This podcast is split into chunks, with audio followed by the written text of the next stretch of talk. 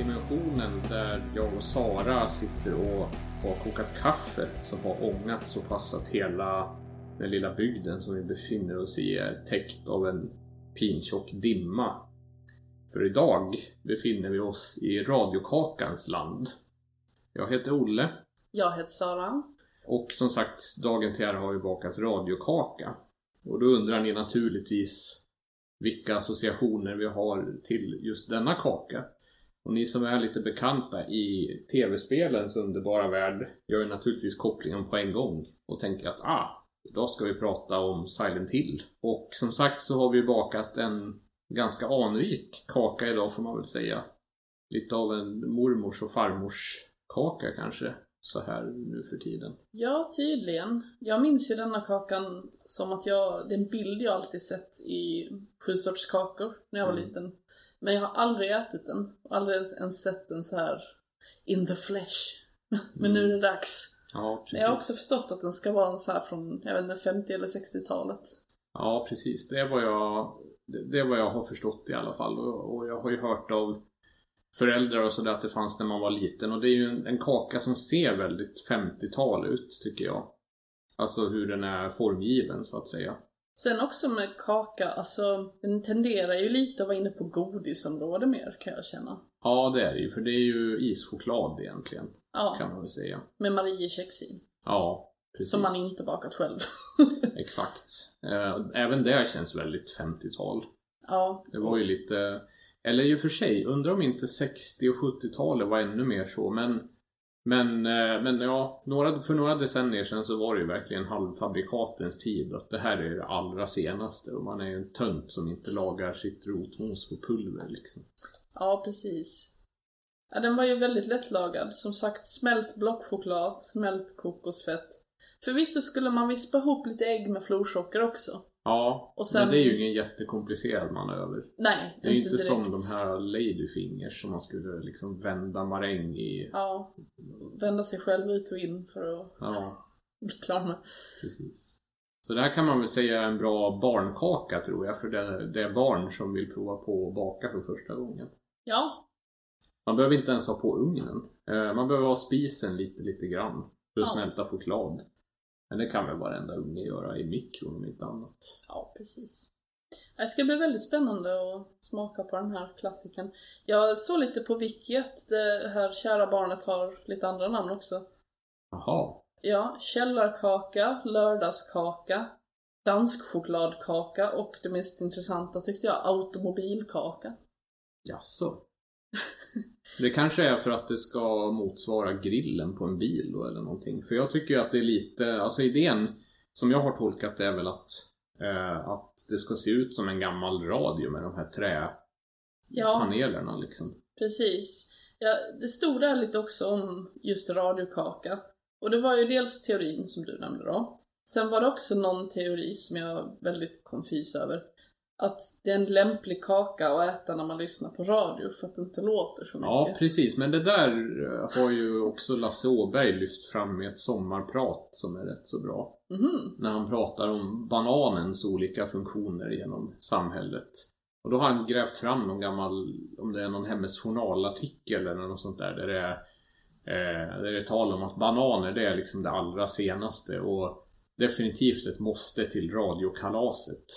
Där man liksom andäktigt sitter och lyssnar på en radio. Mhm. Och då vill man ju absolut inte att någon ska sitta och frasa och smaska liksom sådär. Så då menar man på att banan, det är oumbärligt vid radiokalaset. Eh, men ska vi slå upp lite kaffe och äta en kaka? Absolut. Titta ut över den tryckande dimman.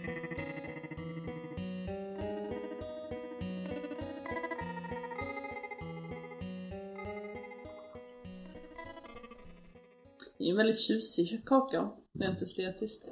Mm. Smakar alldeles utmärkt tycker jag. Det här var ju perfekt kaka för mig. Jag måste ju bekänna att jag älskar ju Pigalle. Mm. Det är ju min hemliga kärlek här i livet. Den här här var ju- smakar ju... väldigt mycket Pigalle. Ja, det smakar Pigalle. Och det smakar... Alltså det, jag vet inte, jag skulle säga att det här är en väldigt lämplig julkaka nu när jag känner på det. För man hade ischoklad, det är Pigalle och så finns det väl någon Aladdin pralin också som är lite så här frasig, någon sorts nötvariant liksom. Jag får lite feeling för det också. Mm. Alltså det är en väldigt pralinig kaka. Ja, verkligen. Det passar väl bra med en julig kaka nu, tredje advent, när vi spelar in.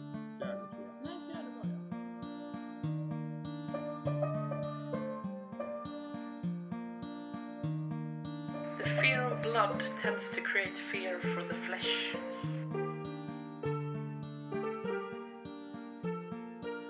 Silent Hill 1 börjar med en man och hans lilla dotter som åker bil en mörk kväll.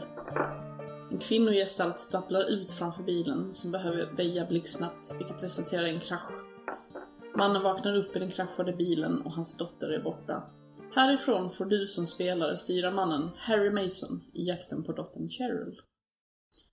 Och det är där man börjar i den här dimmiga staden. Och jag tänkte, om det går bra, prata lite om hur det var att jag ens uppmärksammade Silent Hill, för jag spelade ju det när det kom ut. Mm. Och jag var ju absolut inte någon som var intresserad av skräck i allmänhet och skräckspel i synnerhet skulle jag säga. Jag hade ju Playstation och jag spelade ju så här Rayman och Final Fantasy och så. Eh, Busta Groove, för de som minns det. Rätt så rara spel liksom. Mm. Eh, jag hade testat Resident Evil för men jag tyckte inte det var min grej. Det var inte så mycket att jag var rädd för det, jag bara... Ja, framförallt jag kom inte fram till hur man sköt, jag kom inte så långt. Jag blev uppäten av zombies, så jag bara okej. Så jag var inte så lockad ändå. Jag ville mest bara känna på det för att jag visste det var väldigt uppmärksammad titel liksom. Mm. Och så tänkte jag, ja, men det är nog inte min grej. Det är sån här killspel eller något. Jag vet inte. Jag, jag avfärdade det liksom. Men av någon anledning, Silent Hill, när jag såg den här bilden i, jag vet inte om det var Superplay eller om det var Svenska Playstation-magasinet, men de den här bilden på en brännskadad och bandagerad ung kvinna. Eh, då bara undrar jag, vad är det här för något? Det var någonting som kändes så himla mörkt och mystiskt liksom. Och framförallt när jag såg på en demoskiva, den här introsekvensen till spelet och man hör musiken och, och just också att bara handla om en pappa. Inte en sån här amerikansk cool patriotpappa utan alltså en vanlig bara sårbar pappa som letar efter sin sjuåriga dotter. Det gjorde att jag helt plötsligt var mycket mer så intresserad. Så eh, jag höll, höll utkik efter Silent Hill och hyrde det när det kom. Mm. Eh, Så det var egentligen mitt så första medvetna försök att spela skräck kan man väl säga. Ja. Mitt första minne av Silent Hill som jag har överhuvudtaget var... Alltså Playstation 2 var som ett svart hål för mig. För jag hade ju ett 8-bitars Nintendo och eh, en PC som jag spelade på. Och PCn var väl det som var lite mer kraftfullt i sammanhanget. Och skräckspel vet jag inte hur mycket det fanns då egentligen liksom till PC på, på så. I alla fall inte som jag hade tillgång till liksom. Utan det var ju mest de här stora häftiga titlarna liksom. Inte vet jag. Alltså det närmaste skräckspel jag tycker att jag kom på den tiden. Det var väl egentligen eh, Det var väl Diablo tror jag egentligen som var Mm. det närmaste liksom. Och det är ju lite sådär fantasy-skräck. Sen var ju det ruggigt på sina ställen tyckte jag då. Det var liksom, ja men man, man är djupt nere i katakomber liksom och, och det var en del läskig musik liksom och så vidare som gjorde en illa till mods liksom. Det hade väldigt gloomy atmosfär för sin tid i vissa delar. Och ja, det gick, alltså både Playstation 1 och Playstation 2 passerade för mig obemärkt förbi. Eh, jag var hos kompisar som hade Nintendo 64 och det var ju mer de här rätt rara spelen liksom. Så det här med skräckspel kom rätt sent för min del in i bilden. Men jag kommer ihåg vid ett tillfälle när vi stod i skolkorridoren så hade jag en kompis som hade en, eh, en PS2. Och som höll på och ja, försökte övertyga mig om att ja men du måste spela det här. Det här är, är så jäkla coolt liksom och, och det är Ja men det är något helt annat liksom än vad än, än, än liksom alla andra spel. Det, det handlar liksom, det, det är väldigt så personligt och Var det Silent Hill 2 då? Ja, det var ettan. Okej. Eh, faktiskt. Alltså, Resident Evil hade jag ju spelat fem minuter på. Eh, Mm. Apropå det. Som mig då. Ja, precis. Men det var ju en, det var ju en episod då jag och en dåvarande kompis hade hyrt eh, en Playstation 1 och hyrt Resident Evil för att vi tyckte det såg coolt ut med en actiongubbe på framsidan liksom. Man hade inte en aning om vad det där var för någonting. Sen kom man till första zombien och var ju skrämd från vettet och sen kom man till den där jävla hunden som hoppade genom Mm. glasrutan. Och då var det kört, då stängde vi av liksom för det här gick inte. Vi satt och hemma och hade föräldrafritt liksom. Och vad var vi? Alltså, vi var inte gamla då, vi gick i mellanstadiet liksom. Och, och då blev det i alla fall så att det, det blev inget mer Resident Evil. Jag ville fortsätta för jag tyckte det var spännande.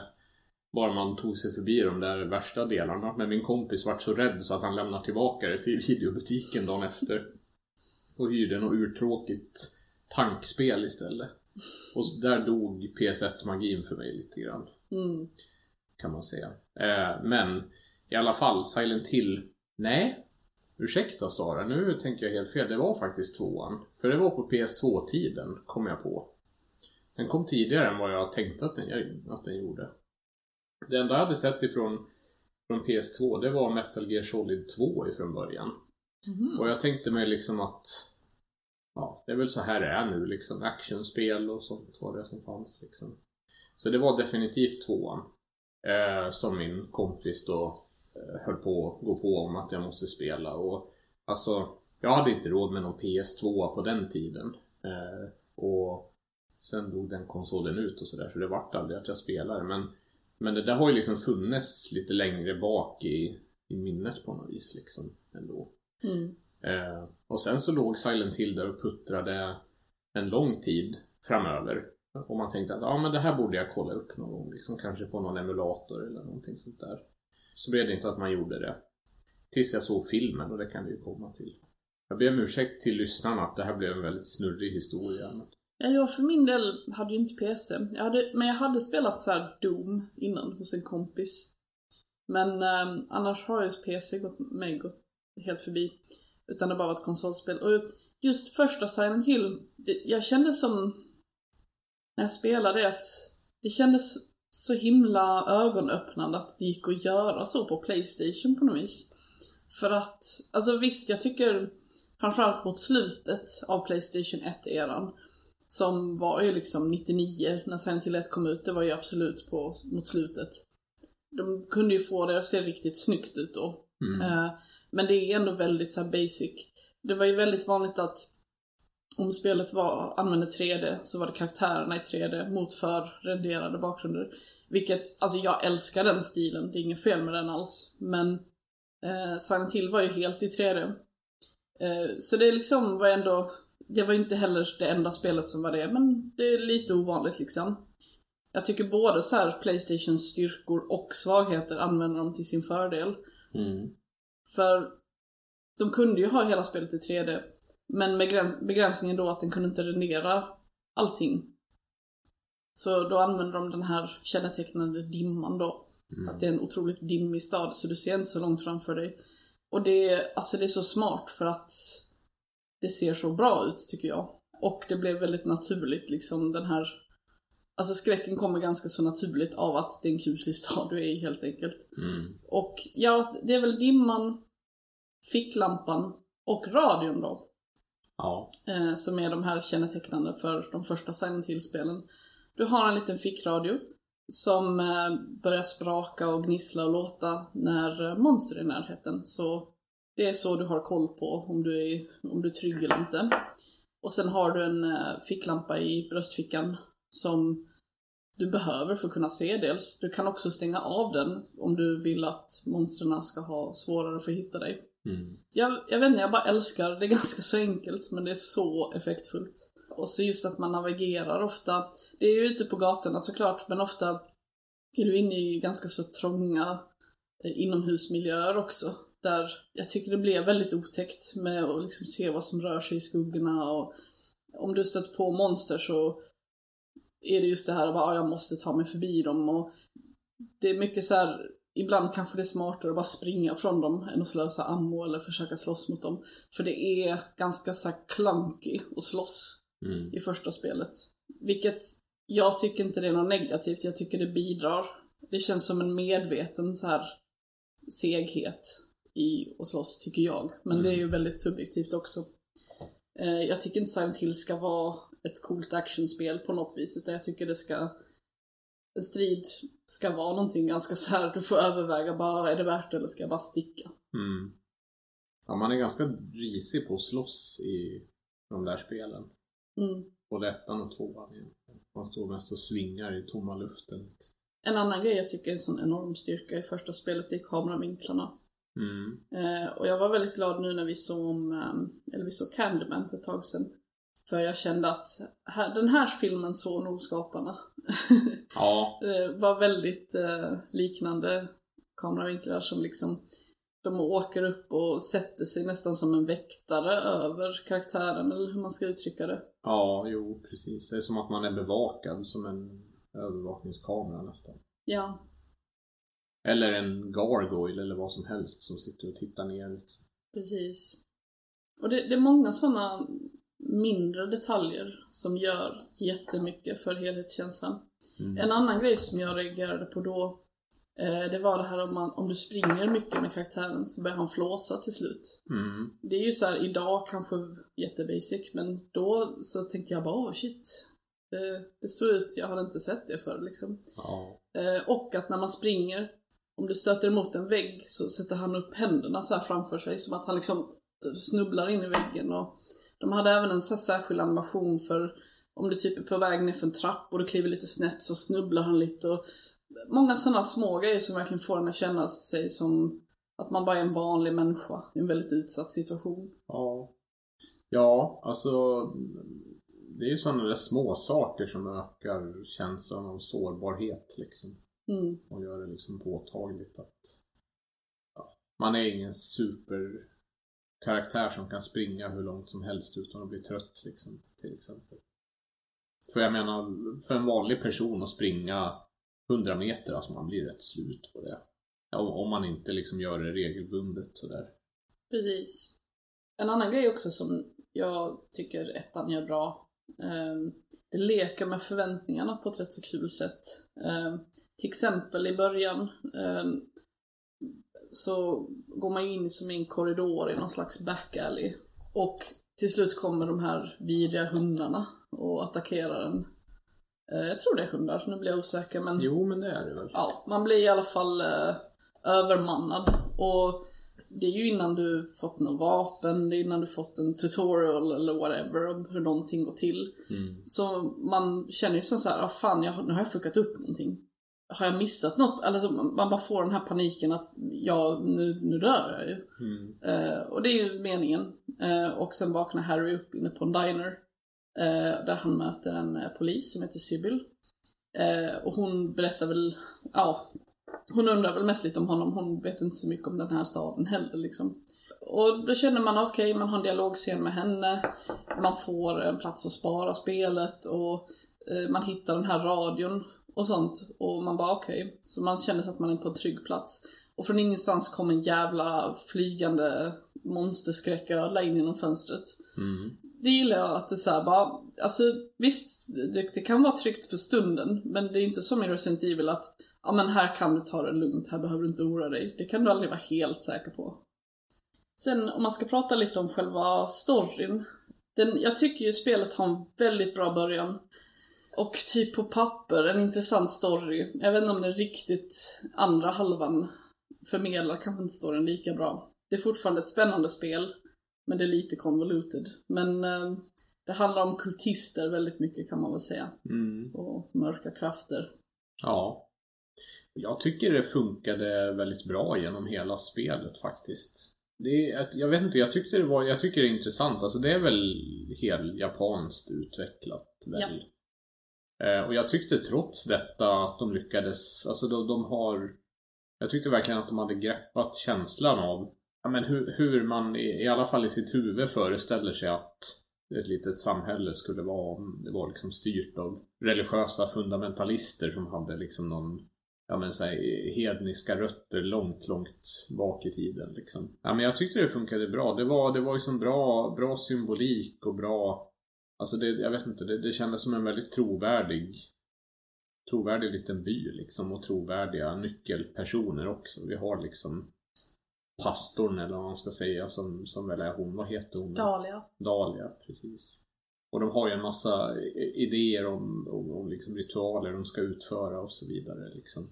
Det, Ja. det är så här, jag vet inte, det känns Det är intressant att de, att de byggde en mytologi som var så Det intressanta med skräck som är förlagd i USA tycker jag överhuvudtaget är att vad säger man? Den, eh, den liksom europeiska, amerikanska kulturen är rätt så ung, om man säger så. Liksom, jämfört med europeisk historia och sådär.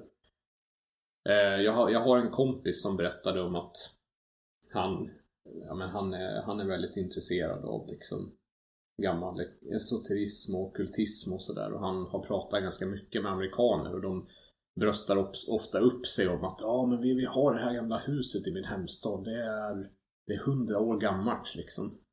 Och här är ju det som, ja, det är, det är, det är typ alla hus i, i min lilla by liksom sådär. Ja. Och det är rätt intressant för det, det har alltid Det har alltid jag tyckt varit spännande med, med skräckberättelser som har såna här uh, ockulta anor liksom att de måste Om de förläggs i USA så måste de liksom placeras i den historiska kontexten. Att Det kan inte vara längre tillbaka än en viss tid för då fanns det inga det, det, alltså de här, ja men de här västerländska ockulta kopplingarna snarare liksom, de, fann, de har inte funnits där så länge så att byggnader kan bara vara visst gamla liksom om det ska Mm. vara någon rimlighet i det. Eh, Ja, och det alltså, tycker jag de lyckades bra med. absolut. Det håller jag med om. De har ju framförallt lyckats få en väldigt så här, trovärdig, vad ska man säga, americana eller så. Ja, det det var det. Du sammanfattade det mycket bättre i tre ord än vad jag gjorde i en hel harang. Nej men, men det, det som stör mig är väl att, mm, som sagt på papper gillar jag väldigt mycket storyn. Jag tycker det har väl någon form av eh, pacingproblem, eh, andra halvan. Eh, för första halvan är så himla bra uppbyggd och sen senare inte lika bra, men fortfarande skulle jag inte säga att det är dåligt. Men... Nej, nej, nej, nej du. Du ska inte vara där. Surande. Mm. Ja. Nej men som sagt, jag, jag tycker det eh, det är mer av ett pacingproblem. Men det är inte tillräckligt för att jag ska tycka att det inte är ett bra spel längre. Jag tycker Silent Hill är ett väldigt bra spel. Mm. Och jag har svårt att säga bara en som är min favorit, men ettan är ju svår för mig att inte vurma för kan jag säga. Mm. Den eh, gjorde väldigt intryck på mig. Det är också, vi kanske ska prata lite dels om pusslerna, för det är väldigt mycket pussel. Eh, och sen monstren givetvis. De, Mm. eh, monstren i första spelet är ju främst eh, olika sorters djur i lite mer monströsa former, kan man Ja. väl uttrycka det. ja, det är mycket hund i spelet. Hund, eh, skräcködla, eh, stor mal man slåss mot, en stor mask man slåss mot. Ja, Men det finns även också så små barn, monsterbarn typ, man slåss mot också. ja. Det har ju en koppling till varför allt det här är, men det är väl att spoila lite. Om nu man kan spoila ett... Uh, Ah, det är ju hur gammalt är spelet. ja, det är från 99 så... Ni har haft gott om tid på er att spela det här. Är ni i våran generation så är det ingen konst att ropa hem ett PS1 på Tradera och ladda hem det eller dra en köp det för 50 spänn eller Ja, whatever. Playstation Network finns Ja. det säkert på. Sen pausar ni den här podden, spelar igenom det så kan ni komma tillbaka nu. Så, nu har vi tagit vårt ansvar. Precis, och jag tycker stämningen är framförallt eh, den största behållningen i Silent Hill. Mer än storyn, även om jag gillar storyn också. Nej men i alla fall, den här kulten har ju försökt att ja, få en gud att man, manifestera sig i jordelivet Ja. att göra en stackars flicka gravid. Det är intressant att de kallar den för Gud också tyckte jag. Det var något jag uppskattade i spelet. Ja, För det blev liksom en ambiguitet mellan den abrahamitiska guden eh, och något helt annat. För det är ju rätt vanligt att man benämner just den guden som gud. Och det får en ju att tänka liksom, men tänker man amerikana ockultister på en gång som snackar om Gud, då tänker man ju på så här fundamentalistiskt kristna liksom. Jag hade definitivt gjort det förr innan jag hade något sån där mer koll på ockulta strömningar hit och dit. Och innan jag hade full koll på min Lovecraftiana också liksom. Eh, så då trodde man ju, eller då, då, då kunde man ju tänka sig kanske att det var någon sorts vandyrkare av den kristna guden liksom, eller någonting. Men eh, det fattar man ju nu att det inte är fallet riktigt, utan de har ju bara satt benämningen gud på något helt annat. Ja, Valtiel, någon typ av demon, Ja, tycks det ju mer vara. precis. Och det är ju Ehm. spännande i sig, Ja, verkligen. tycker jag. Och den här flickan, som också visar sig vara i sin lite äldre form, den här bandagerade och brännskadade kvinnan. Varför det är monster i staden, det är ju hennes eh, mardrömmar som hon projicerar på den här världen kan man säga. Mm. Och man får mycket så här eh, när man får veta mer om henne så kan man se liksom från hennes sagoböcker och sånt, olika varelser. Ja, Och tolka in att det är det som hon projicerar liksom. Det är lite sådär luddigt. Men det funkar när man spelar skulle jag ändå Ja. säga liksom. och jag tycker deras religion är väldigt luddig också. Men den känns aldrig så här osammanhängande eller liksom inkonsekvent på något vis. Det känns inte daterat heller. Jag tycker tvärtom att det känns ganska fräscht även med moderna mått mätt. Jag spelade ju det här första gången nu när vi körde för ett par år sedan. Kanske. Ja. Och alltså det som var daterat var ju mycket spelbarhet och grafik och sånt där tyckte jag. Och det är väl sånt som, ja men det åldras liksom. I Mm. synnerhet från den tiden liksom när de provade på 3D ja. liksom. Angående det, alltså nu, det är en väldigt subjektiv åsikt för mig men jag skulle inte vilja se en remake på första Silent Hill. Med liksom uppad grafik och så. Jag tycker det finns någonting, på samma sätt som jag tycker att viss skräckfilm tycker jag var läskigare när jag såg det på VHS än om jag skulle se en Blu-ray-version. För att det är någonting i den här liksom grynigheten som gör att det blir läskigt. För mig var det liksom att den här Playstation 1-grafiken, den är ju ändå på långt håll framförallt, så är det ju väldigt realistiskt i många fall. Mm. Men om du får en närbild så kan det vara svårt att tyda vad exakt det är du ser. De har ganska tidigt i spelet till exempel en typ eh, Jesus på korset liknande varelse av något slag. Och det är väldigt obehagligt, det är väldigt liksom blod, kött, slamser och taggtråd och så vidare. Men det är samtidigt också svårt att se vad exakt du kollar på. Du får bara väldigt starka aningar om att det här, det här är inte bra liksom. Mm. Men din fantasi arbetar en del också. Som sagt, det är väldigt subjektivt vet jag. Och det är kanske bara eftersom jag upplevde det då som jag känner så. Ja, jag håller väl inte riktigt med. Eh, Och det beror väl lite på, på att jag kommer från andra hållet. Jag säger inte att det är fel att ha en nostal- nostalgisk koppling till hur det såg ut då liksom. Och man ser nog saker och ting på ett annat sätt. Men det finns olika perspektiv att, att, att se det på. Och för mig så blir det ju... Alltså, jag, jag är normalt sett inte den som rackar ner på gammal grafik överhuvudtaget. Alltså, men jag har väldigt svårt när det kommer till tidiga 3D-spel. Alltså, jag tycker de åldras så hemskt dåligt många gånger. Och för mig, för att få den här riktiga skräckfeelingen, så är liksom immersion allt på något vis. Liksom. Eh, och det kan man ju åstadkomma på olika sätt. Men när det är en polygongubbe som springer runt liksom i ett ganska så grötigt 3D-landskap. Nu låter det som att jag sågar Silent till ett och det gör jag verkligen inte. Jag tycker det var jättebra men för att bryta sönder själva skräckupplevelsen så kan jag väl känna att den uteblev lite grann för mig. Men det har också att göra med att man har sett så himla mycket sen. Liksom. Mm. Det jag tyckte funkade och passade jättebra utifrån det gamla perspektivet, det var ju de här alla olika videokassetterna som man kan hitta som eh, vad heter det, som dottern, eller hur fan var det nu? För det är ju vissa TV-apparater som dottern gör sig hörd på liksom och så vidare. Ja, Och där är ju mycket ljudet som spelar roll för mig, för ljuddesignen Mm. är ju 10 av 10 liksom. ja just det, vi har inte ens pratat om Alltså det kanske kändaste namnet från Silent Hill är ju Akira Yamaoka. Det vill Ja. säga han som gjort musiken och all ljuddesign. det, är ju, det har ju inte åldrats eh, dåligt. Nej, det har ju inte åldrats någonting. Jag skulle ju säga att det är liksom i läskiga soundtrack-väg, alltså nästan oöverträffat från Ja. alla tre spelen, vilket vi kommer att komma till. Vilken insats alltså. Mm. Ja, men överlag så var ljuden väldigt bra i, alla tre spelen tycker jag. Och det är väl det som räddar det på något vis liksom också. Och, och det som gör att man ändå kan ta till sig, eller som gör att jag kan ta till mig ändå liksom lite grann av hur det kändes då liksom.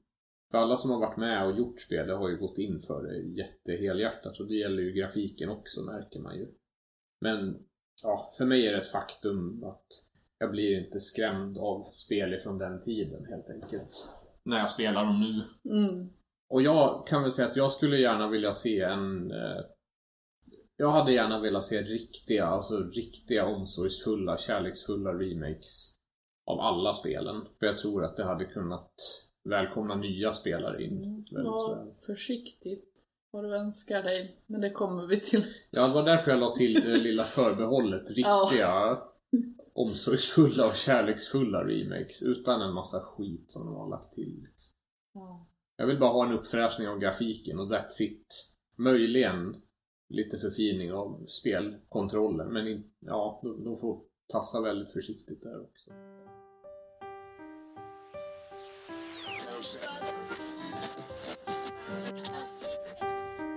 In my restless dreams I see that town.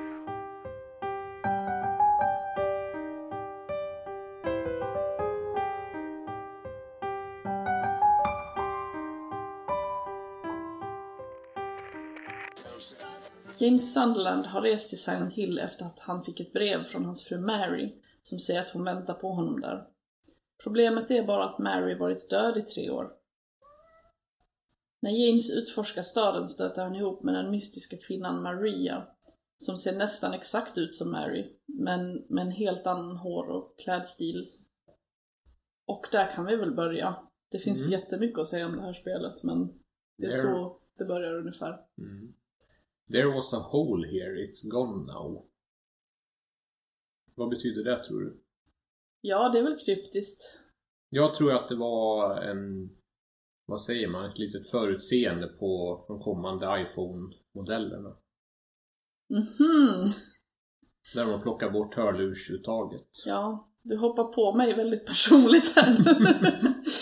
det är min största skräck. Ja, precis. De, de kände på sig. Så är det. Nej, men... eh, Ja, vi börjar ju som James Sutherland här som anländer med sin, sin bil till den, här, till den här lilla orten då. Där, de, där han och hans fru av någon anledning tydligen har spenderat någon sorts jättetrivsam semester förut, får man väl intrycket av. Mm. Eh, den var ju inte en ödslig spökstad förr. Utan den var väl någon liten kurort, fick jag nästan intrycket. Ja, jo. Typ. Och man får ju se också i videos, så här hemmavideos med Mary. Eh, där hon pratar om att ah, visste du att det här brukade... eh, Det ansågs vara en helig plats det här och... Mm. Ja, lite sådana vaga uttryck. Det står ju klart att flera Silent Hill-spel man spelar att det finns någon typ av andlig innebörd kring platsen och något Ja. övernaturligt i alla fall. Och ja, men hur börjar spelet nu? Man, man vandrar väl omkring i den här staden och det är ju Dimman börjar ju tillta där och då kan man väl säga. Det är ju inte fullt så dimmigt som det kommer att bli sen känns det som. Nej, man träffar också på en uh, ung tjej rätt så tidigt, nästan Ja. innan man går in i staden. Precis, för att Ehm. man, man springer ju runt liksom och försöker bara orientera sig liksom. Vart är jag någonstans och Ja. var, var, var är alla människor liksom? För det är ju helt öde liksom. Precis. Eh, man stöter på, hon är Angela, eh, som också, hon säger att hon ska träffa sin mamma i Silent Hill. Mm. Och hon verkar också lite så här, lite udda på något vis. Hon verkar ha någon typ av issue, men det är väldigt diffust. Ja, Um, man träffar på en liten flicka som heter Laura som springer och retar henne en massa. Och hon börjar snacka om att hon har träffat Mary. mm. Vilket är ju... Det får, får ju James väldigt på spring kan man säga. Bara, ah shit, vadå finns hon liksom? Hur kan det vara så? Mm. Och så vidare. Och som sagt den här väldigt eh, kryptiska Maria som ser exakt ut som hans fru. Förutom att eh, Mary, hon är ju klädd väldigt, hon har långt hår i typ en hästsvans eller vad det är. Och väldigt så här, en mysig kofta, lång klänning med något. Alltså hon, hon ser väldigt, vad ska man säga, frugal. Alltså, Ja, lite såhär plain, oansenlig Ja. liksom. Och Maria går i så här kort kjol och så här magenta färgad crop top typ eller vad det är. Ja. En sån här tunn liten... Lite stylad frisyr och lite höga stövlar och Ja. lite kort kjol och sådär. Och hon eh, beter sig ju väldigt udda mot James också. Hon är så här bitvis ganska så, så subtilt liksom flörtig med han. Ja. Eh, och sen ibland är hon väldigt så kall och ibland är hon väldigt anklagande och nästan attackerande på honom. Ja. Hon är väl ett väldigt tidigt enigma i det där spelet som man inte som man inte förstår sig på riktigt. Och som inte James förstår sig på heller. Och varför är hon så lik hans fru? Det här spelet kom ut 2001 till Playstation 2 då, så bara två år efter Silent Hill 1. Och det är ju enligt många det bästa i serien. Och jag stämmer ju in i den kören. Ja, jag skulle nog också säga att det är så. Jag har ju dock en väldigt varm plats för ettan, men jag tror tvåan, man får nog bara hålla med om att det är det bästa. Liksom första spelet handlar mer om att chockera spelaren skulle jag säga. Ja, och det är ju mycket av en, en skräckhistoria där det är yttre faktorer som är hotet liksom. Ja. Ganska traditionell bemärkelse. Även om de gör mycket nya innovativa grejer i det däremot. Men tvåan är ju å sin sida en fruktansvärt introspektiv berättelse. Ja, och jag skulle säga att skräcken där är mer... Alltså i första spelet, det är mer stunder av panik och att du, det är tvära kast mellan okej, okej, nu är det lugnt och så bara nej det är inte alls lugnt, det är panik och så. Andra spelet, alltså visst det har ju såklart väldigt intensiva scener då och då. Men jag skulle säga den riktiga skräcken det är ett sakta uppbyggande som får sin så här förlösning i slutet. I väldigt fruktansvärt slut tycker jag. Alltså fruktansvärt bra men Ja. väldigt jobbigt att spela. Ja, och det är ju ja, uppbyggnaden absolut, men det är ju också en ständigt så gnagande och pågående liksom lågintensiv Mm. attack liksom på psyket liksom. Ja. Från en massa olika perspektiv. Det leker väldigt mycket mer med undermedvetenhet. På ett Ja. sätt som ettan kanske inte gjorde riktigt. Nej. De har ju dessutom byggt in väldigt undermedvetna mekanismer i det där spelet, vilket vi kan komma till också. För det är ju, det är ju ett spel som har ett antal olika slut. Och de sluten baseras ju inte på välj grön eller blå knapp på Xbox-kontrollen för att få det snälla eller det dumma slutet som många moderna spel gör. Utan här så handlar det ju liksom om en massa kalkyler som pågår i helt i bakgrunden utan att man märker det Ja. överhuvudtaget. Liksom. Hur många gånger tog du dig tid att läsa om Marys brev till exempel? Mm. Hur många gånger försökte du använda kniven bara sådär? Och det är ju, Det känns ju rätt så radikalt för 2001 ändå. ja absolut. Och särskilt liksom i, för, för jag tänker de allra allra flesta spelare Alltså det känns som att de, de App, app, app, app, app. Ja, du ska inte vara där. Det är ju förknippat. Aj, aj, aj, aj. Jag kommer och tar dig. Ja, jag ser vad du gör. Nej, de allra flesta spelare, alltså det är förknippat med tv-spel och bara ta sig från start till mål. Liksom. Mm. Det är ju ett grundelement sen Super Mario. Liksom. Eh, och man reflekterar ju inte så mycket över vad man gör på vägen i de allra flesta spel. I alla fall inte då skulle jag säga. Och inte liksom på det sättet. Om det inte finns en mätare som talar om för mig att nu har du si och så mycket på att läsa Marys brevmätaren. Så är det ju inget jag reflekterar över alls. Liksom. Nej. Ändå kan det ha sån jättestor påverkan i hur berättelsen till slut blir. Liksom. Så. Ja. Det är ju, jag tycker det är radikalt med moderna mått mätt också. Det är inte ofta man ser liksom den typen av omsorgsfulla mekaniker som pågår helt utan att man märker. Liksom. Det, det är ju Mm. kanske vissa specifika spel som har just det som USP. Liksom. Mm. Medan Silent Hill inte alls hade det just då, tror jag. Alltså det var väl inte så att Nej. de skröt med att Nej, nej. Det är väl sånt vad folk har listat ut. Det är inget spelet själv berättar. Nej. Och, och allt det här pågår ju liksom medan storyn utspelar sig. Mm. Ja, det är väldigt intressant. Just också den här vändningen att det handlar inte längre om um, några okulta saker. Uh, utan det handlar, det är mer alltså en psykologisk skräck. Det handlar om trasiga människor. Ja. Och undermedvetna saker liksom. Ja. Sen finns det ju för all del liksom okulta eller religiösa undertoner i det här. Sen jag spelade så såg jag ju jag har ju alltid sett liksom efter det här Silent Hill som någon sorts skärseld liksom. Som traumatiserade personer som är liksom på avrundens, alltså avgrundens rand liksom. Att de blir kallade dit på ett eller annat sätt liksom. För att genomgå någon sorts reningsprocess eller vad man ska säga. Så att, ja, i, i mitt tycke så finns det ju stoff att ta av även där. Men det, det mest intressanta är ju som sagt de personliga historierna. Det är bara det att de byggs samman med den här platsen så väldigt effektivt så att de olika berättelserna funkar i symbios. Liksom. Ja. Något som också är intressant är att spelet leker med det du inte ser väldigt mycket. Det är svårt att beskriva tycker jag. Men jag upplever att det är mycket så här du får en hint om saker mm, och du får föreställa dig mer. Eh, som till exempel, eh, ja, Pyramid Head är ju ingen spoiler. Är det någon som är en maskot för Silent Hill är det ju han. Mm. Det är många stunder i början när man får se han, men du kan inte se han helt och du kan inte se riktigt vad han är och sånt där. Det är till exempel också, det finns rätt så tidigt i spelet ett, eh, ett hål som ser rätt så vidrigt ut. Mm. Som du får välja om du vill sticka in handen i eller inte. Ja, lite Fångarna på fortet-style.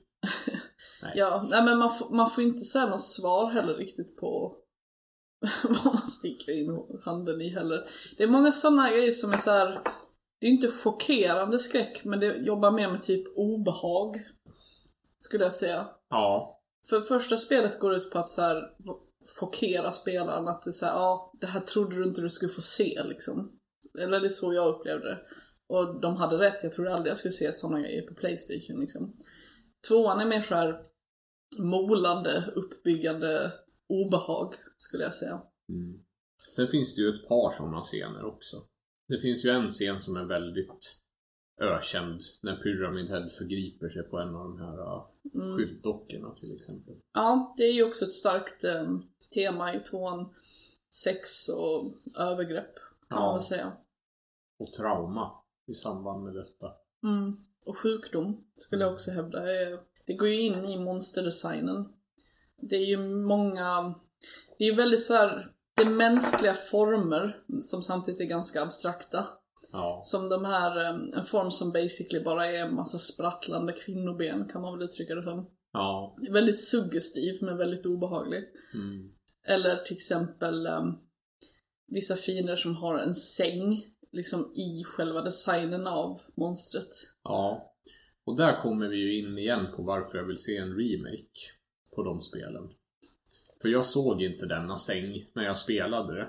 Jag tyckte mest att det såg ut som en liksom brädformad varelse och ett par ben liksom.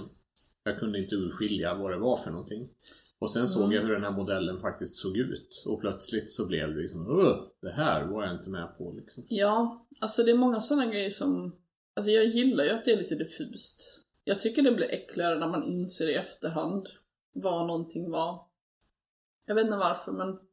Som ja. jag till exempel, det finns en tavla med Pyramid Head. Där det är massa människor som jag trodde var i burar. Men efter jag klarar spelet så inser jag, nej det är en sängram. Mm. Uh, för att liksom min förståelse av vad jag såg förändrades av att jag fattade vissa grejer. Ja. Absolut, men just det här sängmonstret tänkte jag på att det här var riktigt otäckt. Och det var synd att jag inte fick liksom förstå det när den varelsen väl var med. Liksom. För det krävde att jag tog mig tid att gå in på Wikipedia efteråt och läsa på om spelet liksom och så vidare.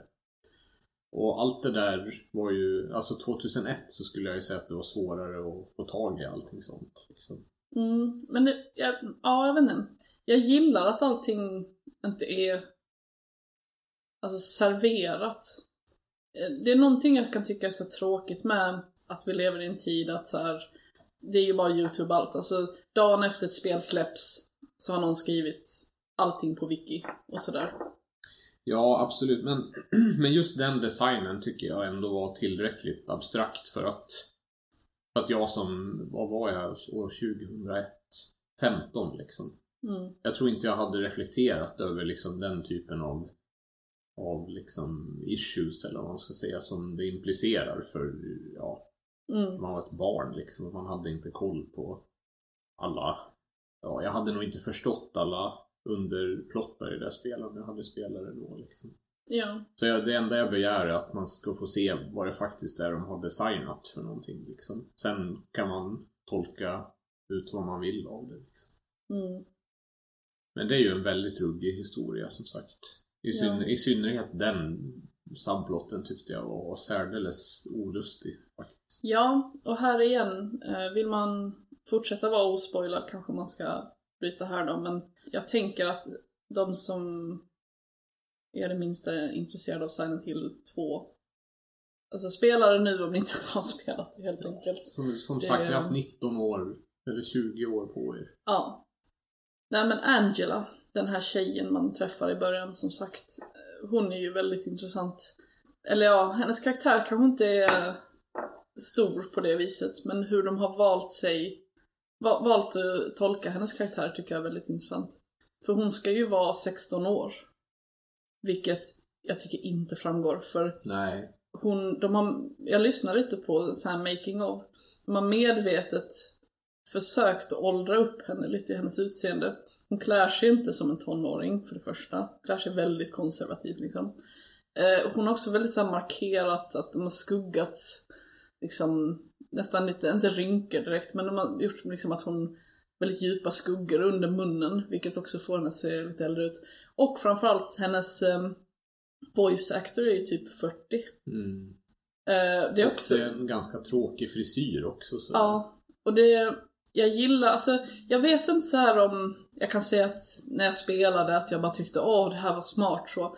Men jag gillade att höra deras tankeprocess kring det för att det är ju då, ja, eh, det är väl inte lönt att beat around the bush. Det är ju en karaktär som har varit med om eh, övergrepp. Mm. Liksom.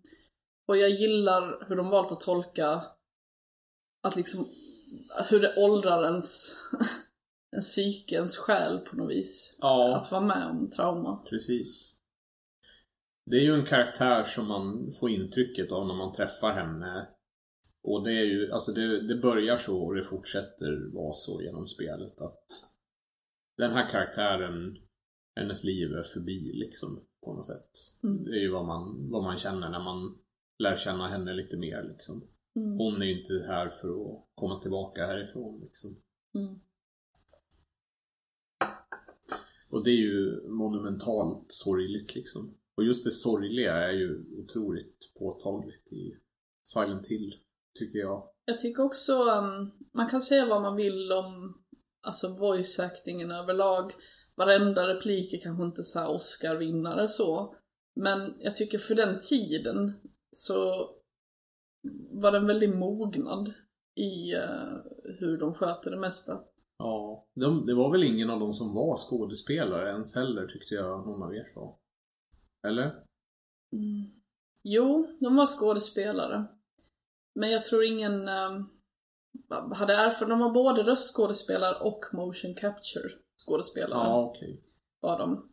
Och jag tror de medvetet valde folk som, alltså de gick inte till några väldigt er- erfarna utan de tog rätt så nybakta personer om jag förstod det rätt. Ja, precis. För det är ju någonting i alla fall. Ja, jag tycker voice actingen, för mig är den väldigt bra. Ja. Och är det någonting jag inte vill att de skulle röra i det, alltså, i det här spelet så är det ju den. Ja. In, inte i Silent Hill 1 heller i och för sig, men, men i tvåan absolut inte liksom. För den insatsen som de gör är ju otroligt berörande, tycker Ja. jag. Fast det finns kanske en eller annan tafflig replik sådär. De, de hade ju, just att de fick spela ut scenerna mot varandra. Ja, Eh, istället för att de ska stå i ett så här booth och spela in och tänka sig in i grejer så kan de liksom se varandra i ögonen och spela mot varandra och sådär. ja. apropå Angela så jag tror den för mig mest hjärtskärande scenen i spelet överhuvudtaget är den sista scenen med henne när hon står i trappen. Mm. Fy fan vad sorgligt det är. Och otäckt. Ja. Det är, jag vet inte, det, det jag har nog inte liksom varit med om någonting lika emotionellt djupt i något annat spel nästan tror jag. Som det. Och det är ju dels den scenen som verkligen stannade kvar och läsningen av eh, Marias sista brev till Mary. Jane. Mary, förlåt. Du kollar inte mycket på hennes brev hör jag. Nej, det gjorde jag ju inte. Vi, alltså så här, det, det som... Jag menar, vi, vi är ju några stycken som tycker om att ses och spela spel och sådär. Och, och trots att det ibland är liksom läskiga grejer man ger sig in i liksom, så finns det ju ändå alltid utrymme för liksom skitsnack och Ja. sådär. Men man håller käften när, när den där läsningen sker. Liksom. Då är det inte roligt längre. Liksom. Nej, man, man blir ju liksom... Det blir en väldigt nykter stämning. Ja, precis. Och det är tyst en stund efteråt också skulle jag nog säga. Mm.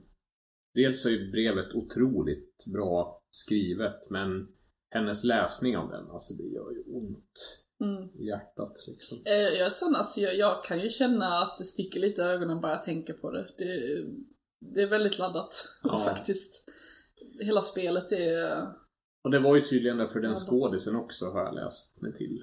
Mm, Eh, Jag läste någonstans att hon var tvungen att gå ut och gråta efteråt liksom. ja. Det förstår man. ja, det är ju liksom...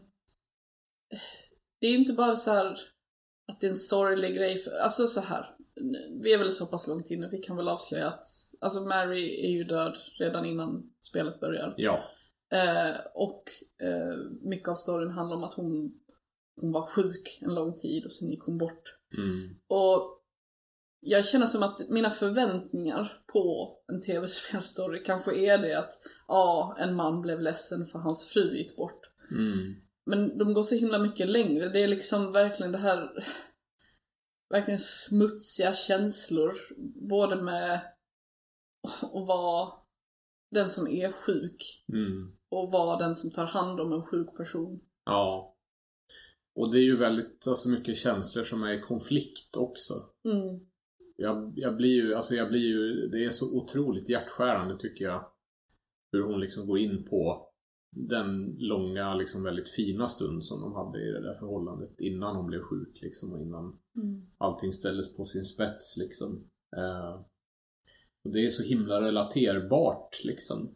Eh, för jag tänker att har man någon gång haft en släkting som liksom har varit alltså riktigt sjuk eller har man någon gång träffat en människa som har varit liksom obotligt sjuk alltså Mm. så har man, tror jag, en väldig respekt för men den personen har liksom ett helt, alltså har ett helt annat sätt att se på livet än vad jag har liksom. Och den personen Alltså kan ju bli arg av anledningar som jag inte förstår eller kan ju liksom vara skitjobbig för att det är liksom Det är utsiktslöst för sådana personer liksom. Mm. Sådär. Och, och det kan man ju omöjligen relatera till för är det någonting som man ägnar sig åt i sin vardag så är det ju att försöka släta över det faktum att man en gång ska dö. Liksom. Det tänker jag på ibland och då blir det väldigt jobbigt plötsligt. Liksom. Så mycket av ens vakna tid går ju åt till att förtränga det undermedvetet. Liksom. Mm. Men en sån person måste ju leva med det hela tiden. Liksom. Man lever ju liksom i ett annat universum på något vis jämfört med någon som inte befinner sig liksom inför döden. Liksom. Sen också, man har ju haft sin bild av James också att av, man har haft sin bild av vem James var och vem Mary var fram till slutet kan man väl säga. Ja. Och att man ser det som att, ja men James, vad han sörjer, eh, så hemskt för honom. Eh, och det är det ju. Men i slutet också så... Ja, för mig var det som att det säger, ja, han kanske inte... Det är inte som så här twist att, ja men egentligen var han inte en bra make, för det är inte det de är inne på. Men precis som med Mary så är det så här, det är väldigt mycket konflikt. Hans, eh, alltså som sagt, det, det finns en anledning att väldigt mycket i spelet har sexuella anspelningar. Uppdämd sexuell frustration. Ja. Att han kanske har känt liksom sig låst till ett vidrigt förhållande som det säkert blev på grund av den här sjukdomen. Mm. Och att han liksom kanske börjar känna att han föraktar personen han älskar. Ja, för jag menar det är ju... Alltså hans tid går ju bara åt liksom. På något sätt. Eh, och det är ju, det är väl en liksom högst biologisk drift liksom. Som är svår att, att skylla på att, på att han är liksom ond eller någonting sånt Ja. där liksom. Och vad ska han göra liksom? Ska han, ska han vara otrogen med henne liksom när hon ligger på dödsbädden liksom? Det, är- det är sådana enorma frågor liksom. Alltså Ja. som lyfts fram. Det är superkomplext verkligen. Och det är så himla relaterbart som sagt för att det det kokar ner till till slut det här är ju liksom att det är två egentligen helt vanliga människor som har hamnat i en fruktansvärd kris där det inte finns något hopp liksom. Mm. Och de har försökt att hantera det på de sätt de kan. Det är ju så, det är ju så allmänmänskligt som en berättelse kan vara liksom. Ja. Och det är det som jag tycker gör Silent Hill 2 så hemskt, hemskt, hemskt speciellt. Ja. Och jag var imponerad när det kom. Och jag var imponerad att det höll fortfarande så lång tid efteråt. Och samma impact tyckte jag. Ja, precis. Jag håller med. Jag, jag spelar ju det här alltså 20 år senare. Och blev verkligen tagen.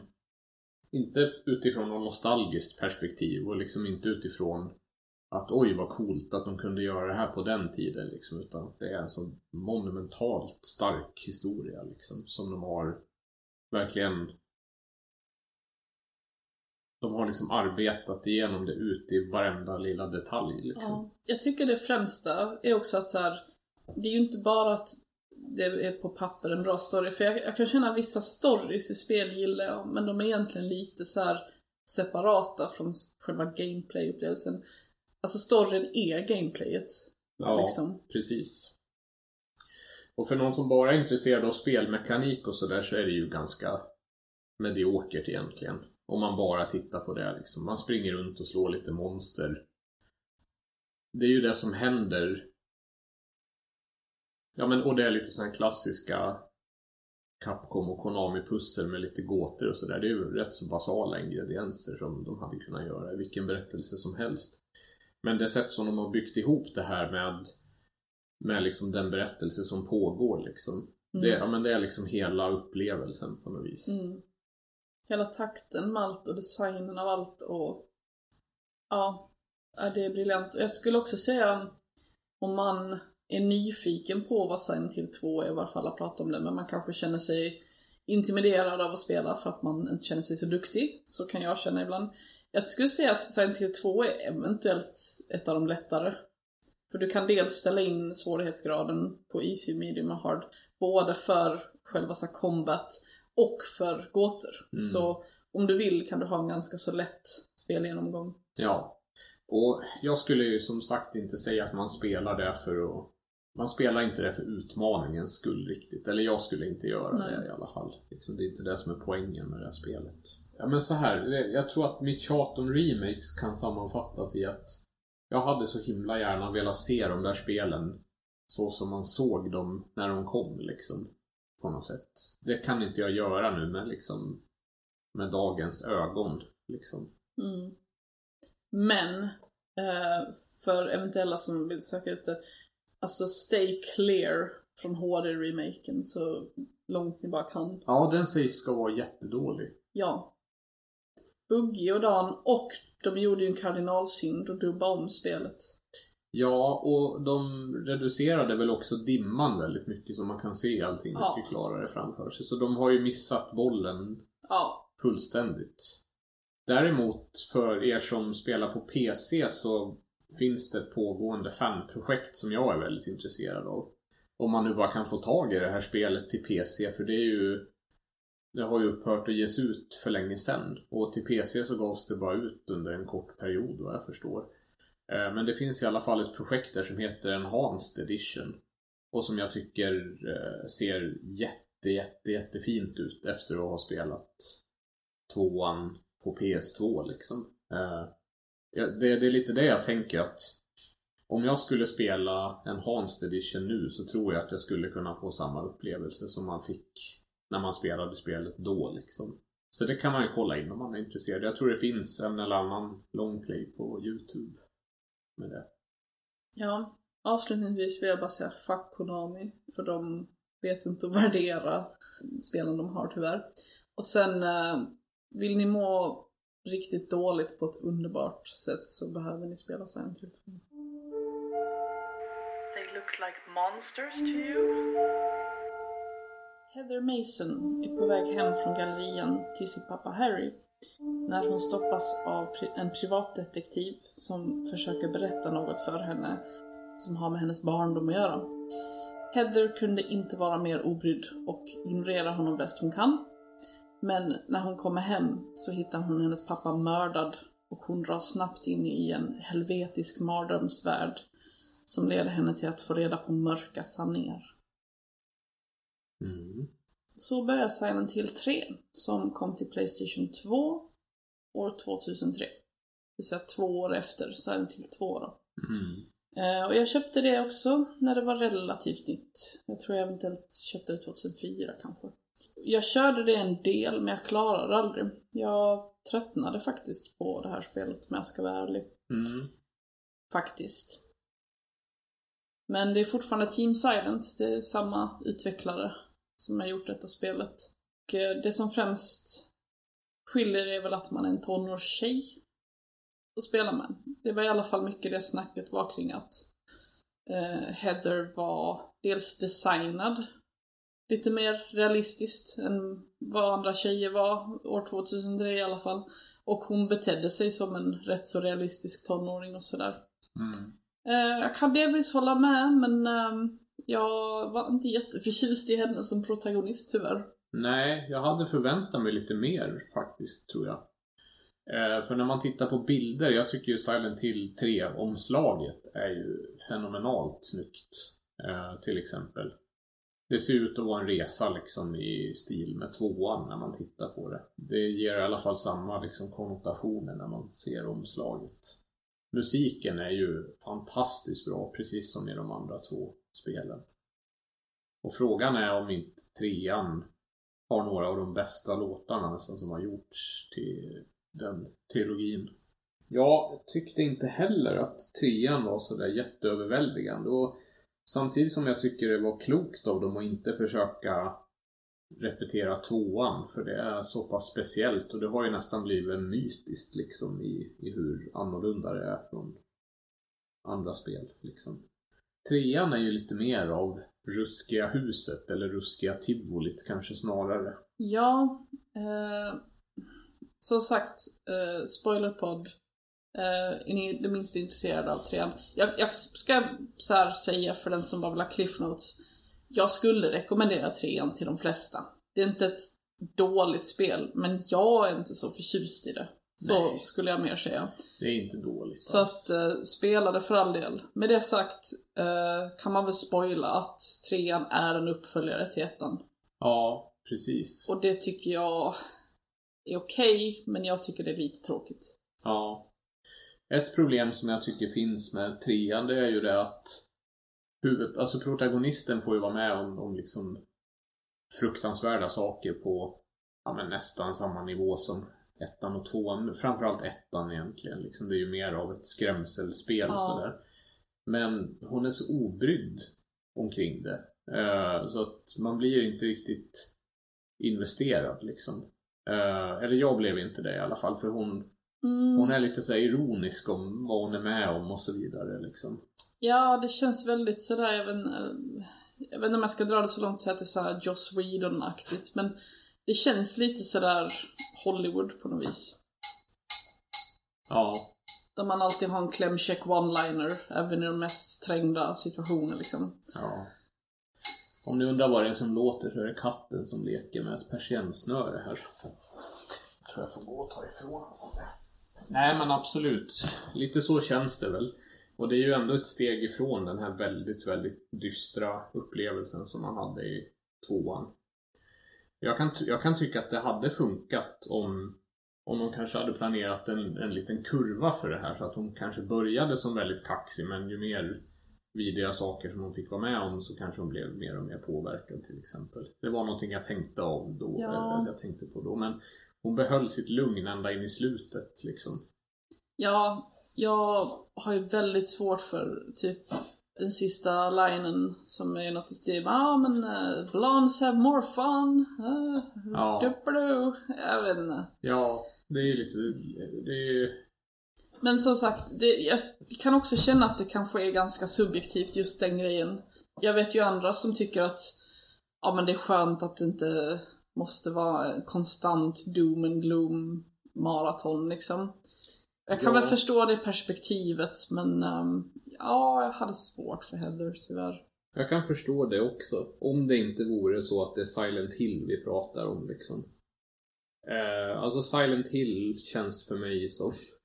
Nu, blir, nu får jag skägget tvättat av min lilla kattunge här. Eh, om du undrar varför Sara fnissar så mycket. Nej men Silent Hill för mig är ju liksom ett av få, väldigt få exempel där de har liksom lyckats att göra den här totalt humorbefriade skräcken liksom på ett sätt som funkar utan att det blir vi var ju inne på det här lite med, med vad heter det, misery porn i Mm. förra avsnittet och jag tycker inte att Silent Hill 2 känns som ett sånt spel alls fast Nej. det är väldigt eländigt liksom till exempel. Och jag kan känna att när man har ett så talangfullt gäng som sitter och gör de här spelen eh, så är det synd att man inte eh, att, att de inte satsade på att förfina det ännu mer liksom. Mm. Det behöver Ja, inte vara elände men åtminstone åtminstone inte skoja bort det som är otäckt liksom. ja. Alltså det, det, jag tycker ändå det finns en stark potential i trean som tyvärr inte blommar ut. För om jag ska prata om vad jag gillar, så gillar jag ambitionen att temat i spelet handlar om pubertet väldigt mycket. Mm. Pubertet, och det är liksom mycket kring graviditet och så här äckel kring kroppen. Det är ju också, av de här tre så skulle jag nog säga att det är det blodigaste spelet. Det är mycket så här kroppsäckel. Eh, och det har mycket med så här, ja men leksaker och just det här med att gå från att vara barn till att vara vuxen. Jag gillar ambitionen kring det. Jag vet inte om jag tycker de gjorde det väl, liksom. Jag vet inte om jag ens uppfattade det. Ja, det är del av problemet skulle jag säga. För det är sånt också så här, jag, jag snappade upp vissa grejer kring det nu när vi körde det sist. Ehm, och sen, men det är lite också sån här när jag har ja, men suttit och kollat på lite folk som pratar kring det, making of och sådär och man ser lite vad deras så här, avsikt har varit och så. Eh, och det är det jag känner så att jag vet inte om det kom fram. Eh, jag tycker det var himla synd att de skulle fokusera på, för så här är det. Eh, Heather, hennes pappa heter Harry och som sagt vi säger att det är en uppföljare till ettan. Jag tror man kan räkna ut att hon eh, är huvudpersonens barn från första spelet. Ja. Eh, Så det, det handlar ju om att det är dags för kulten igen. Och jag bara kände det kändes inte så spännande i trean, det kändes lite gjort. Ja, och framförallt efter tvåan är ju det Ja. som är det stora problemet. Hade trean kommit efter ettan så hade jag nog inte haft samma bekymmer. Nej exakt, för det kändes som att med tvåan, det var då de verkligen bestämde sig för vad Silent Hill är. Silent Ja. Hill, det är inte bara så här kultistskräck utan Silent Hill är en slags plattform för att utforska skräck på. Ja. Precis. Eh, och de, de byggde ut liksom det metafysiska om vad Silent Hill är för någonting så pass mycket i tvåan att det kändes det kändes synd liksom lite grann att gå tillbaka till en enklare formula liksom. För, Mm. Verkligen. Eh, det är inte ett dåligt spel som sagt, men det är lite i kontexten lite mediokert tycker jag. Mm. Ja, det är svårt att inte Och vara det är lite ju- besviken. Precis, ettan var ju så himla fräscht som sagt när det kom. Och trean hade ju inte den lyxen riktigt kan man väl säga. Mm. Nej, tyvärr. En sak också som jag gillar, det känns som en sån liten grej att påpeka, men något som var ganska så unikt tror jag när det kom, för jag hade inte sett det i alla fall. Det var ju de här ehm, animerade texturerna de kunde hålla på med. Ja. Så att de kunde ha väggar som blöder eller som brinner och sånt där. Mm. Mycket sånt, alltså ser ju så här coolt ut, men jag kände inte så mycket ändå. Nej. Så, ja, jag vet inte, jag skulle rekommendera spelet till de flesta ändå. För som sagt, det är inte ett dåligt spel, men om man är väldigt, väldigt förtjust i de första två så det är svårt att inte känna att, ja, Mm. Tänk vad det kunde varit mer, liksom. Precis. Ja. Eh, Men det sagt så hade jag mestadels roligt när jag spelade det. Förutom tunnelbanan. Mm, Det var riktigt tråkigt tyvärr. den kan ju dra och gömma sig. Eh, vad jag förstår det, alltså för det är ju en väldigt lång sekvens i en tunnelbana. Där det är väldigt mycket bara springa i de här tunnelbanegångarna och leta lönngångar och allt vad det är och backtracka och hitta nycklar till, till så här hönsnätsburar och så vidare. Vad jag förstår när jag försökte läsa mig till det så är det ju så var ju deras tanke att miljön i sig skulle vara så ruggig så att det inte behövdes så mycket mer. Annat än att vara i en tunnelbana. Och det där tror jag har lite att göra med hur japaner ser på tunnelbanor jämfört med eh, jämfört med någon som kommer härifrån till exempel. Jag vet inte hur mycket det ligger i det men men det är ju en massa affischer och så vidare där nere eller, eller tidningar och sånt kan man ju hitta om folk som har klivit ut på spåret och sådär. Och vad jag förstår det så är det ju en rätt stor grej i, i Japans tunnelbanesystem. Eller att det händer med mycket högre frekvens än vad det kanske gör här. Och det är väl möjligtvis så att eh, att eh, eh, att de försökte göra någonting för japanerna kanske. Men jag tror inte det funkade på mig i alla fall. Mm. Det är lite spekulation. Ja. Men som sagt, jag, när man hör kring spelet så tycker jag så här på papper att vissa grejer låter intressanta. Som, jag funderar lite på monstren för de ser ju också ut som, vad ska man säga, att de tagit en slags mänsklig form och försökt göra något abstrakt med den.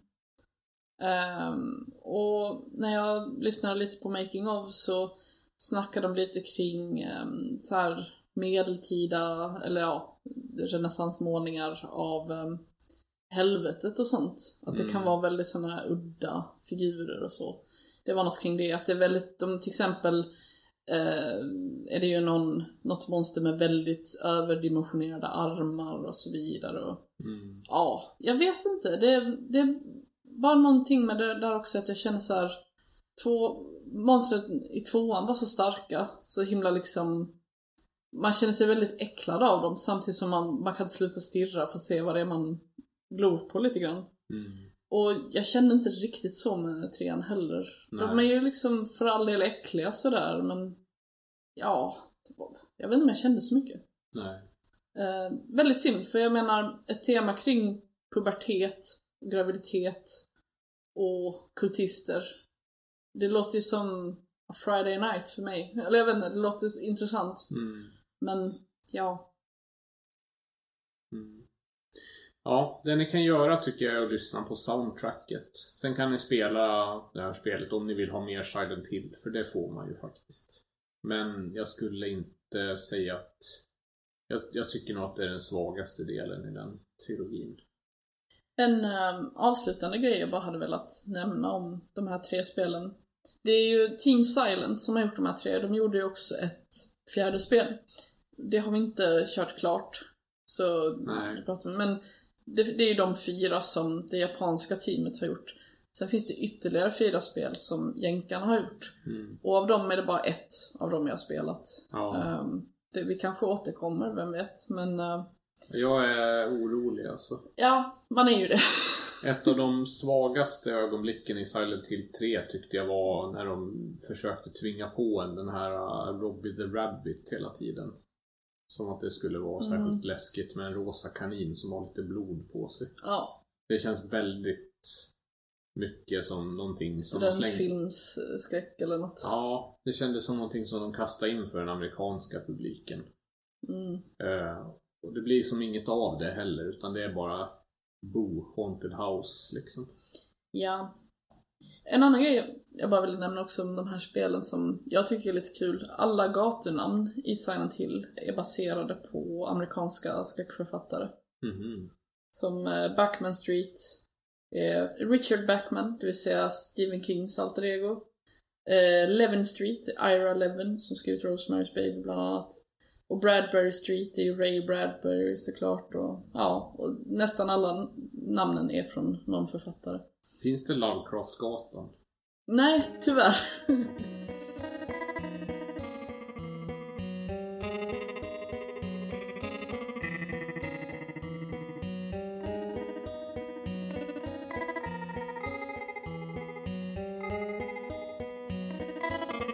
Ja, som ni märker så blev det väldigt lite fokus på radion i de här spelen.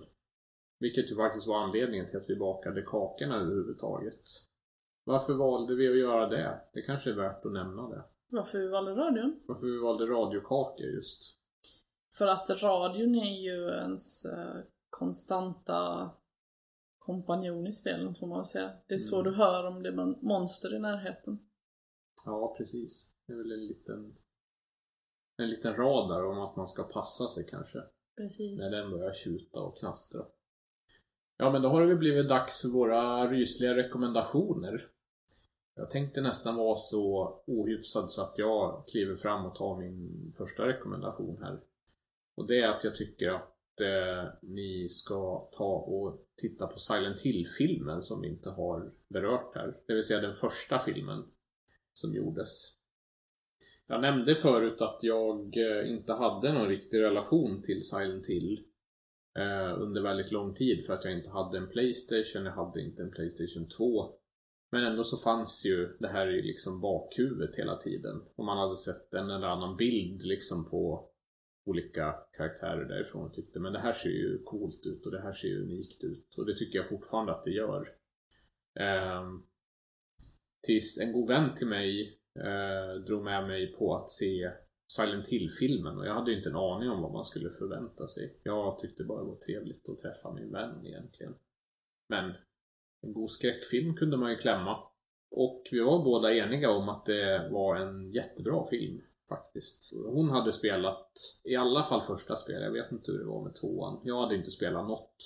Men jag var väldigt imponerad av det jag såg liksom av världsbygget och, och liksom hur, hur, hur väl allting funkade. Alltså för med tv-spels filmsmått mätt så skulle jag nästan säga att det finns få som jag har sett som är lika bra. Ja, ja. Och det verkar ju vara någon, nästan någon allmänt rådande uppfattning att folk kanske inte gillar den jättemycket på samma sätt som jag gör.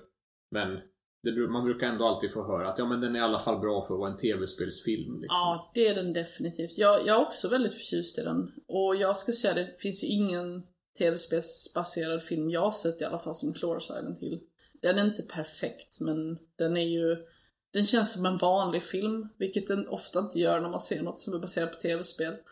Ja, och den är ju väldigt... Alltså har man inte, har man aldrig berört Silent Hill eller vet vad det går ut på riktigt som, så som jag gjorde. Så tyckte jag att man fick en, en rätt så unik liksom leverans av, ja, av det universumet liksom som man kanske inte kom åt om man inte hade en gammal spelkonsol. Ja, jag var ju, alltså jag vet det finns en del Silent Hill-purister som är väldigt eh, sura över vissa beslut som att Pyramid Head ens är med och sådär. Ja, Eh, jag som Silent Hill-nörd är väldigt nöjd för att han som gjort filmen är ett uppenbart fan av spelen och försöker återskapa dem. Det är liksom inte bara, det här är inte ett verk där någon har noterat att det här är ett IP vi skulle kunna få en slant på. Och så får någon i uppdrag att göra en Silent Hill-film och så läser de igenom några cliff notes på vad Silent Hill är och så hittar de på ett eget. Utan det känns väldigt Silent Hill tycker jag. Det är några väldigt huvudsakliga ingredienser som är med. De hittar på lite eget som ändå jag tycker passar in i Silent Hill. mm. Så jag var faktiskt helt nöjd. ja precis. Och jag brukar vara rätt så purist när det kommer till och slänga in saker som, som kanske inte passar jättebra i, i den kontexten. För alltså jag har ju alltid sett Pyramid Head som, alltså redan då så var jag liksom medveten om att ja men det här är ju det här är ju en produkt liksom av ett visst medvetande det som sker liksom sådär. Och varför skulle Pyramid Head vara med i någon annans purgatorium eller vad man ska säga. Eh, men jag accepterar det ändå för Pyramid Head är en så stor fanfavorit så att jag kan nästan känna att ja, visst, alltså det rubbar inte, det, det förstör inte världsbygget att ha med honom. Liksom, det är inte en så stor Nej. grej liksom. Och jag tror att de riktiga fansen av spelen, eller liksom de som, de som har sett och gillar Pyramid Head hade ju förmodligen blivit besvikna om de inte hade fått se en av de liksom coolaste karaktärerna på, på filmduken. Liksom. Och jag kände det är liksom ett pris värt att betala och de gör det rätt bra liksom också.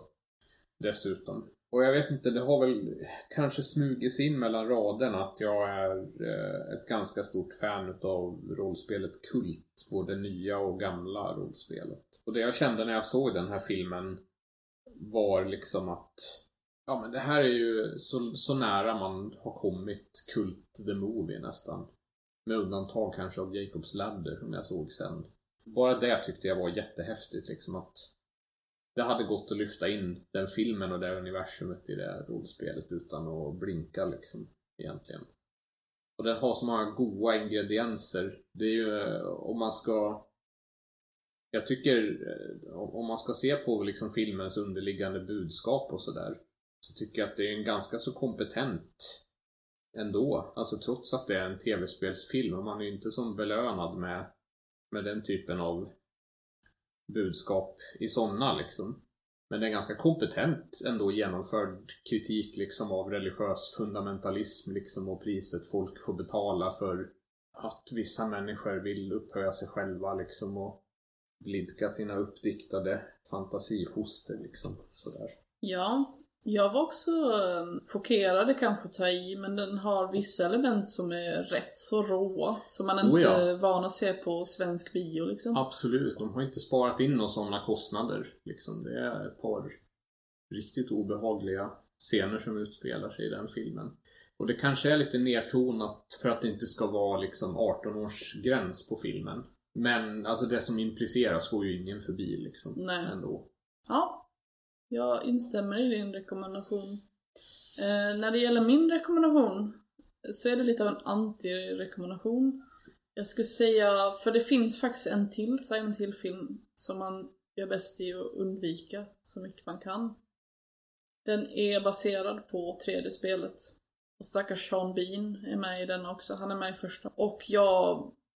Ja, jag har ju sett den två gånger för vi såg om den med dig. Och jag, jag, minns fort, jag minns bara vissa scener när jag blev så jävla arg. Och sen är det bara ett jäkla blur. Ja. Den... Ja, jag fattar inte hur de lyckas. Nej, den var jättedålig. Helt vansinnigt konstig film. Undvik den. Och gör inte som jag gjorde år 2005. Köp hem Silent Hill-serierna. Jag blev så glad. Åh, finns det serier med Silent Hill också? Ja, den linan har man ju gått på några gånger. Ja, de gör man bäst i att undvika. Det var inget bra. Ja. Tips generellt, köp inte serier med IPn som ni gillar, utan köp serier som är bra. ja. Ja, det finns ju mycket mer vi skulle kunna säga. Väldigt mycket mer egentligen. Jag känner inte att vi har tömt ut det här alls så pass mycket som man skulle kunna göra. Det finns så många godbitar i den här pra- pralinasken att plocka av. Vi har ju inte nämnt PT till exempel, som Ja. är den inofficiella uppföljaren. Bara det skulle man kunna göra ett helt avsnitt om egentligen. Ja, verkligen. Silent Hill, det väcker väldigt starka känslor i mig fortfarande liksom. Ja. Fast att jag inte spelat så många av de nya spelen. Klamrar mig fast vid de här starka upplevelserna jag hade med de gamla. Ja. Nu hoppas vi på att eh, de får tummen ur Eh, och att Konami säljer rättigheterna till Team Silent och eh, att eh, Silent Hill får en fullvärdig uppföljare. Att de släpper Silent Hill 2 till PC på GOG, gärna ettan också men framförallt tvåan så jag kan få spela min jäkla Enhanced Edition. Och så hoppas vi på att de eh, ger fan i att göra fler slot machines. Ja, det var en diger önskelista men jag hoppas att eh, tomten uppfyller den. Det får vi hoppas. Det är ju jul snart. Ja. Med detta så kan vi väl rekommendera er att vara snälla mot varandra. Både för att tomtefar är antågande men också för att eh, det annars finns risk att ni blir eh, kallade till Silent Hill en dag. Mm. Det är en annan man i rött, Pyramid Head. Ja, Och han ger inga snälla klappar. nej, Men han kan få en bit radiokaka i alla fall. det tycker jag. Eh, men vi lyfter på våra pyramidhattar för den här gången. Så är det väl in i dimman med glögg och annat. Radion på. Mm. God jul! God jul.